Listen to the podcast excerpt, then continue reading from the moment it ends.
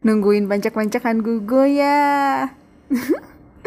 Episode kali ini Grace bajak.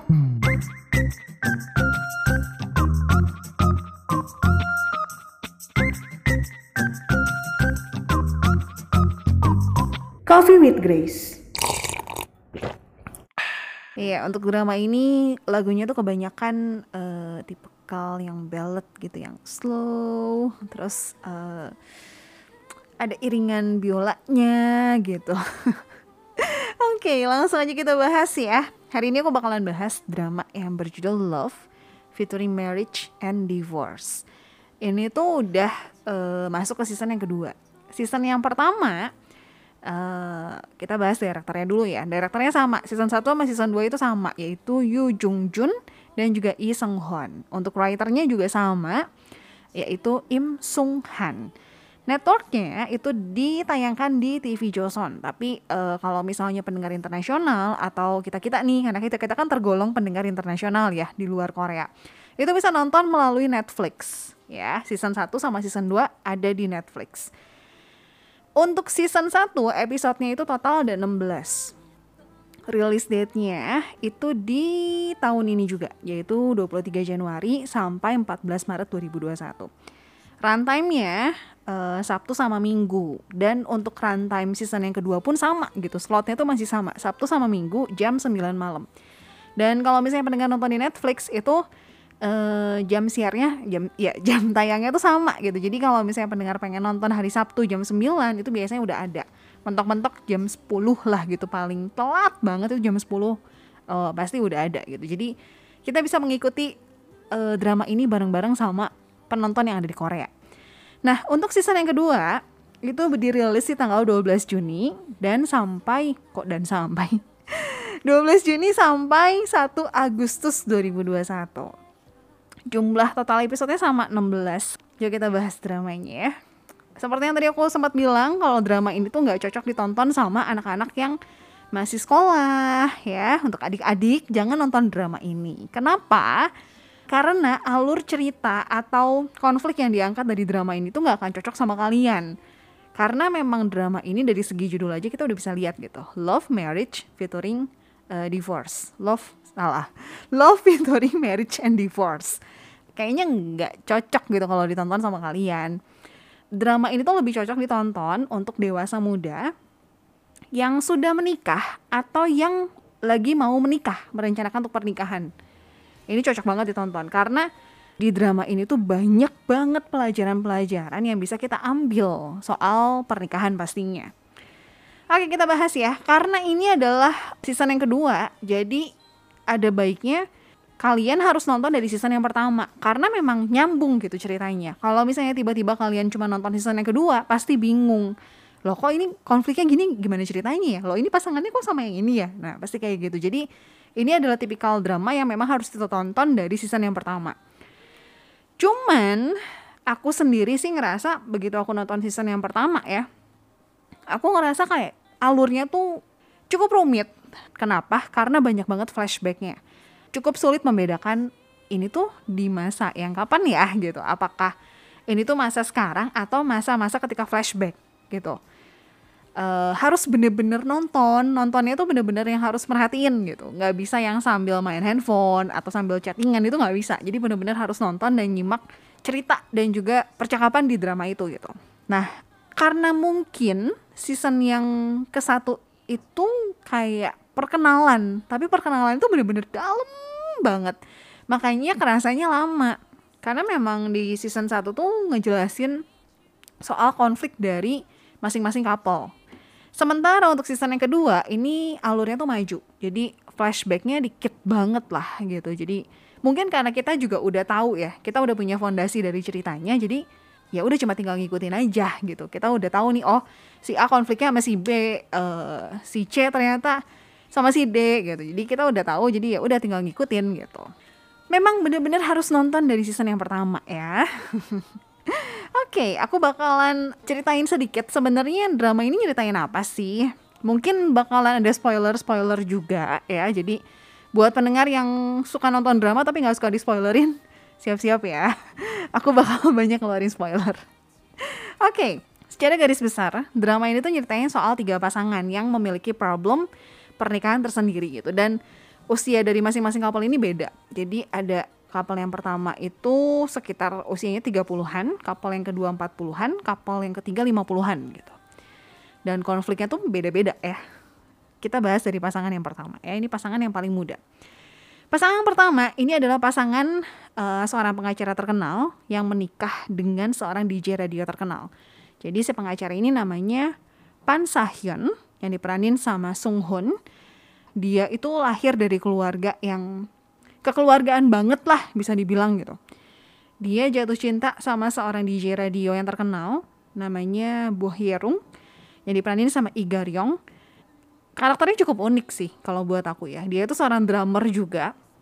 Jatuh cinta karena dia main drum dan langsung kayak cering gitu ya tapi kehidupan pernikahan mereka itu kalau aku lihat kayak ya udah karena cinta akhirnya menikah tapi tidak mempertimbangkan hal-hal sesudah menikah bakal seperti apa gitu karena begitu menikah setelah dilewati beberapa waktu baru nih konflik-konfliknya tuh muncul dan kayak di luar ekspektasi mereka gitu mereka itu terpaut usia satu tahun jadi Kirungnya itu lebih tua satu tahun daripada Sahyun seperti yang tadi aku bilang Sahyun ini terbiasa hidup kekeluargaan banget gitu. Jadi dia itu kebiasa makan makanan rumahan.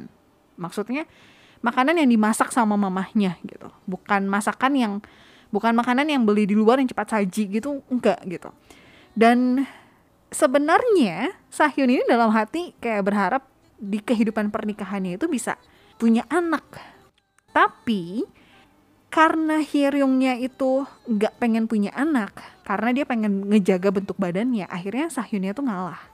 Tapi di balik kata ngalahnya itu, ternyata sebenarnya nggak bener-bener ngalah. Jadi kayak dia tetap pengen, tapi satu sisi istrinya nggak nggak mau gitu. Terus dia dilema di antara hal itu.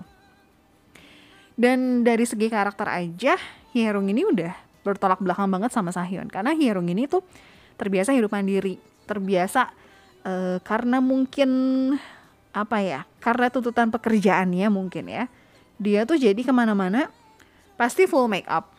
Dan ini tuh sempat jadi konflik juga di season yang pertama.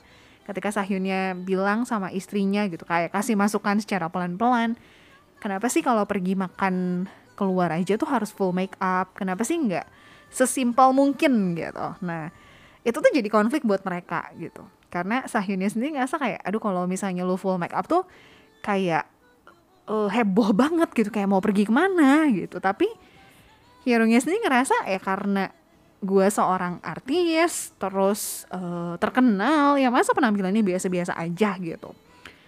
Ya itu salah satu konflik mereka.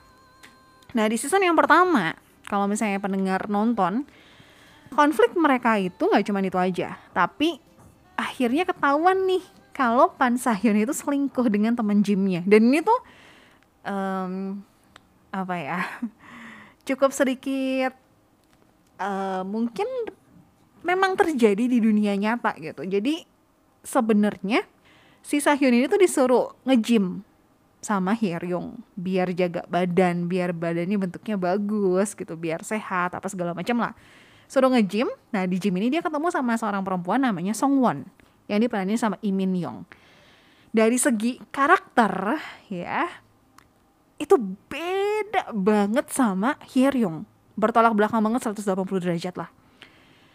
Um, dan kalau misalnya pendengar lihat, uh, lihat jelas lah reason kenapa akhirnya Pan Sahyun bisa jatuh hati sama Song Won. Karena memang Song Won ini tuh lembut, lebih melayani, bisa masak, dan mau punya anak. Dimulai dari temen gym, uh, tukar-tukaran makanan, terus minta pendapat, jadilah konflik. Nah di season yang kedua ini, masalah di kapal ini adalah uh, Boh Hyerung itu berubah pikiran. Jadi kan dia tahu nih kalau misalnya suaminya selingkuh. Dan selingkuhannya ini lagi hamil lagi gitu. Awalnya Hyerung ini mau minta pisah gitu. Tapi dia berubah pikiran. Dia nggak mau cerai nggak mau pisah sama suaminya. Dan dia juga setuju buat hamil. Cuman buat aku kalau misalnya pendengar nonton ya uh, di season yang kedua sesetuju-setujunya dia untuk hamil tapi tetap gitu kayak masih masih berat gitu. Kayak masih belum sepenuh hati gitu.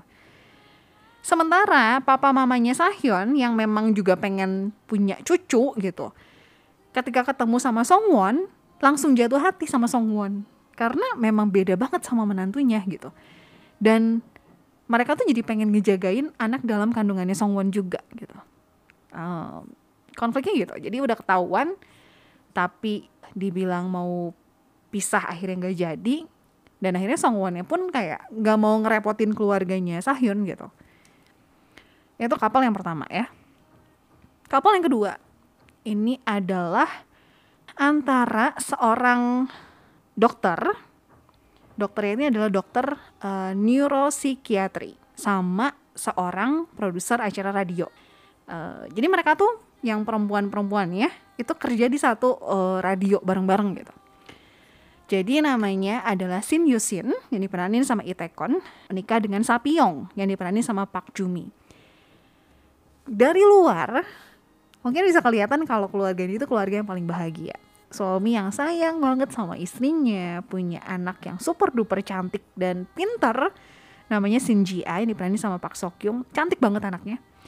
Bener-bener ngegambarin keluarga yang bahagia suami yang bener-bener care sama istrinya yang nemenin belanja istrinya yang bener-bener ngejagain istrinya dan istrinya pun masakin buat suaminya jagain anak yang ngurus anaknya pokoknya bener-bener perfect tapi di balik itu ternyata Siniusin itu jatuh cinta dengan seorang perempuan yang super duper random banget lah jatuh cintanya. Jatuh cinta cuma gara-gara mereka ketemu di pesawat, ngobrol, udah ngobrol ketahuan kalau misalnya si cewek ini tuh bisa makan apel tapi nggak bersuara. Kan biasa kalau misalnya kita makan apel kan ada bunyi gitu ya. Nah Ami nama perempuan itu Ami. Ami itu bisa gigit apel tapi nggak bunyi gitu. Dan Sinius ini tuh langsung jatuh cinta karena hal itu gitu Ya walaupun memang Shin Yusin dengan tegas bilang sama Ami kalau dia nggak bisa ngejanjiin apa-apa dan dia juga nggak mau ngorbanin keluarganya, rumah tangganya buat Ami. Tapi di other side dia juga nggak mau ninggalin Ami gitu. Ditambah lagi, ini sebenarnya kalau aku bilang ini paling complicated sih. Walaupun di luar nampak baik-baik aja dan bahagia, tapi kayaknya ini kapal yang paling complicated.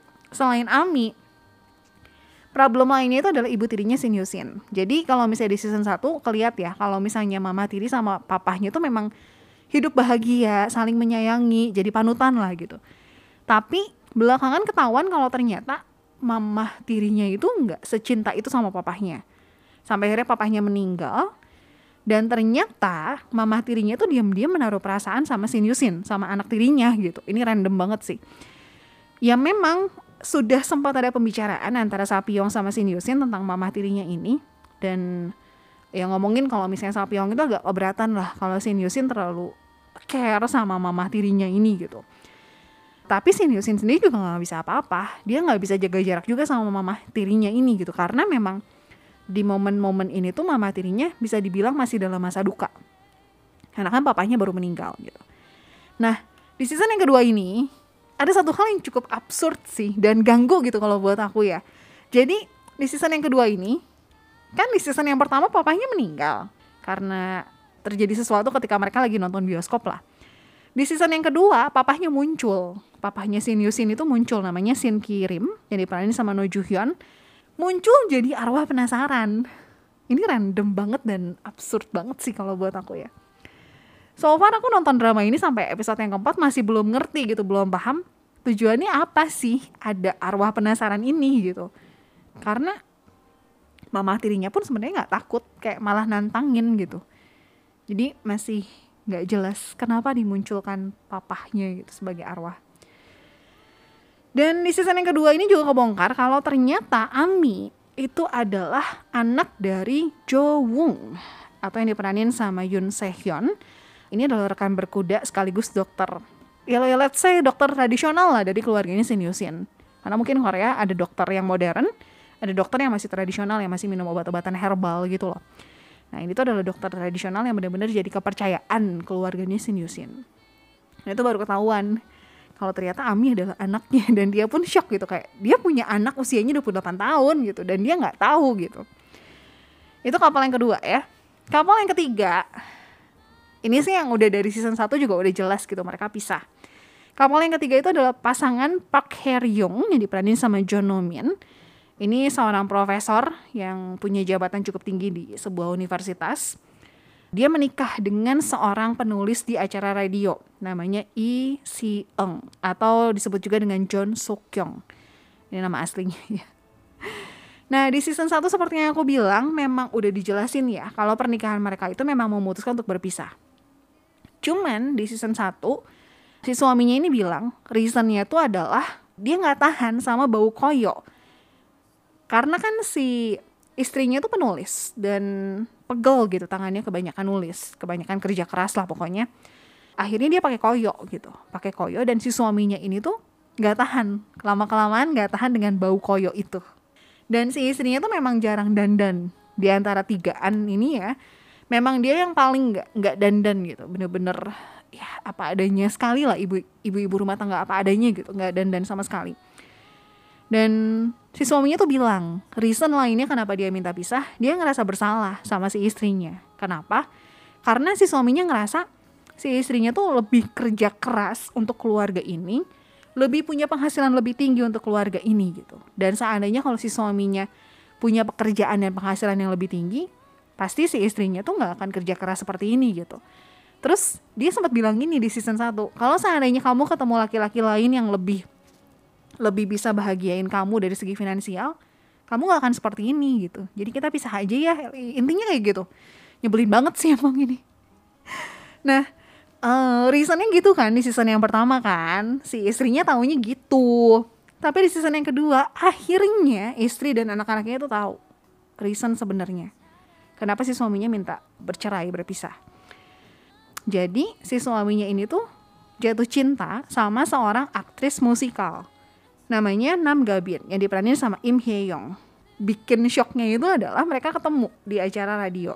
Tapi memang nggak ketemu secara langsung karena pada saat itu terjadi sesuatu sama si Isi En.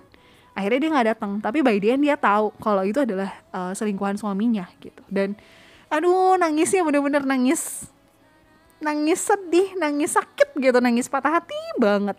Ya, itu ya untuk tiga couple. Konflik lain di season kedua ini ya pendengar ya. Jadi selain konflik suami-suami yang punya dambaan hati yang lain konflik di season yang kedua ini ditambah lagi dengan uh, istri-istri yang mulai galau. Jadi Bo Hyung itu dideketin sama adik tiri operator atau bagian teknisi lah disebutnya di radio tempat dia kerja yaitu namanya Sodong Ma atau diperanin sama Bube Sementara Sapyong ini malah jadi kepikiran operator radionya yaitu Soban. Uh, diperanin sama Moon Sung Ho. Cuman gara-gara mereka nggak sengaja ketemu di kolam renang gitu lah. Terus jadi mimpi, jadi kepikiran dan lain-lain lah. Ya. So far memang di season 1 kerasa banget alurnya tuh lambat. Seperti yang aku bilang tadi di awal ya. Dan bener-bener harus nyimak supaya ngerti gitu. Padahal ya dramanya itu bukan drama yang bikin kita tuh harus mikir dalam gimana bukan yang kita cari tebak-tebak. Kayak contohnya drama main gitu ya itu kan drama tentang keluarga juga eh keluarga cebol yang super duper kaya dan kita kayak harus nebak-nebak nih yang jahat si ini deh kayaknya ini yang yang bunuh si ini deh kayaknya gitu. Tapi ini tuh bukan drama yang harus bikin kita nebak-nebak itu enggak. Cuman kalau misalnya kita miss satu scene gitu kita pasti bakal bingung gitu. Bukan ke nebak-nebaknya tapi lebih ke alur ceritanya gitu. Makanya bener-bener harus nyimak banget. Karena memang ya itu tadi cukup berat dramanya lah nggak seringan itu gitu.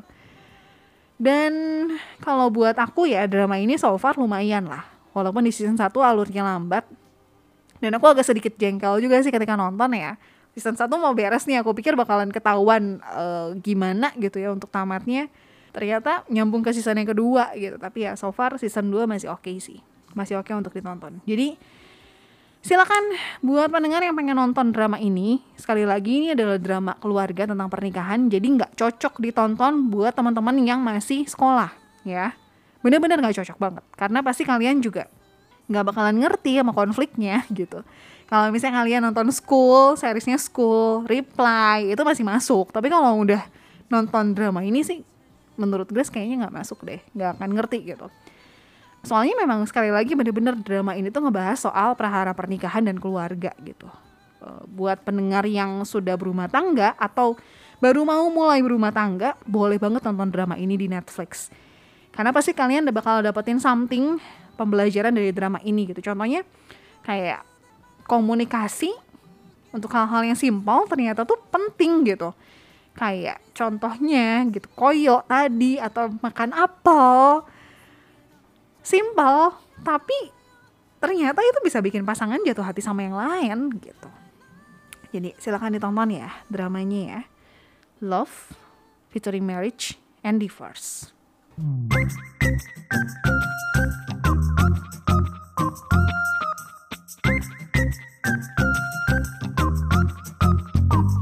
Coffee with Grace